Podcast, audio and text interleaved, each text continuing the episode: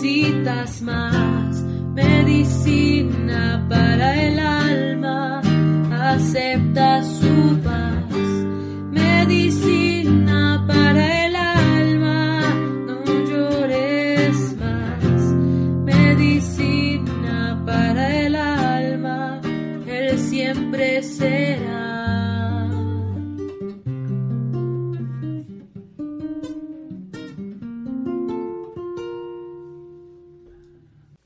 Bendecidos todos, hermanos.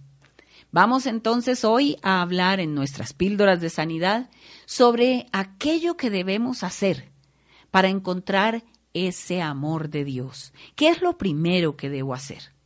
En 1 Corintios 13:13 13, dice, y ahora permanecen la fe, la esperanza y el amor.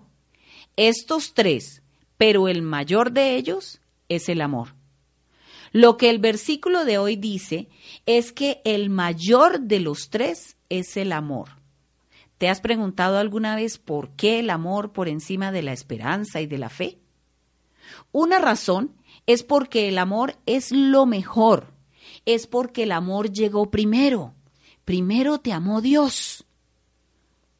Es posible que hayas crecido pensando que necesitas ganarte el amor de Dios a través de buen comportamiento, a través de la obediencia, a través de las obras, ayudando a otros.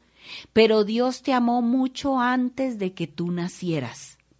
El amor de Dios por ti no se basa en logros, lo que se demuestra por este hecho. Dios amó tanto al mundo que envió a su Hijo para salvarnos a todos. Nos lo dice Juan 3:16. De tal manera amó Dios al mundo que envió a su único Hijo para la salvación del mundo, incluidos aquellos que nunca le amaron y que nunca hicieron nada por Él, porque Él murió por todos nosotros. ¿Por qué razón? Porque nos amaba.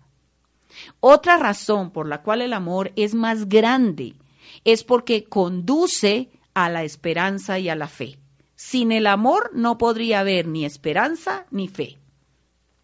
Cuanto más te das cuenta de cuánto te ama Dios, más te das cuenta de que sus planes para ti, todos son buenos, no unos, todos son buenos.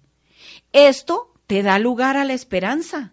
Si Dios todo lo que piensa para mí es bueno, eso me da esperanza, me da ganas de hacer las cosas. Empiezas a esperar cosas buenas en tu vida. Y a medida que te ves mejor y que te ves bien, experimentas cada vez más esperanza y cada vez más amor.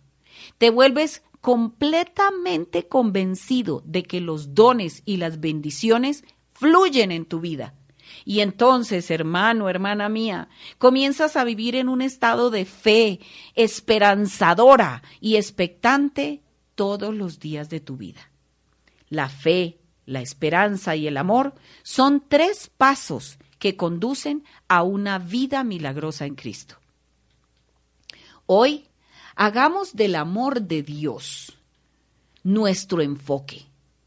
Pongamos nuestros ojos en el amor de Dios Tomemos conciencia de su amor, de su presencia, del poder que ha depositado en nosotros, del poder que nos rodea en todo momento.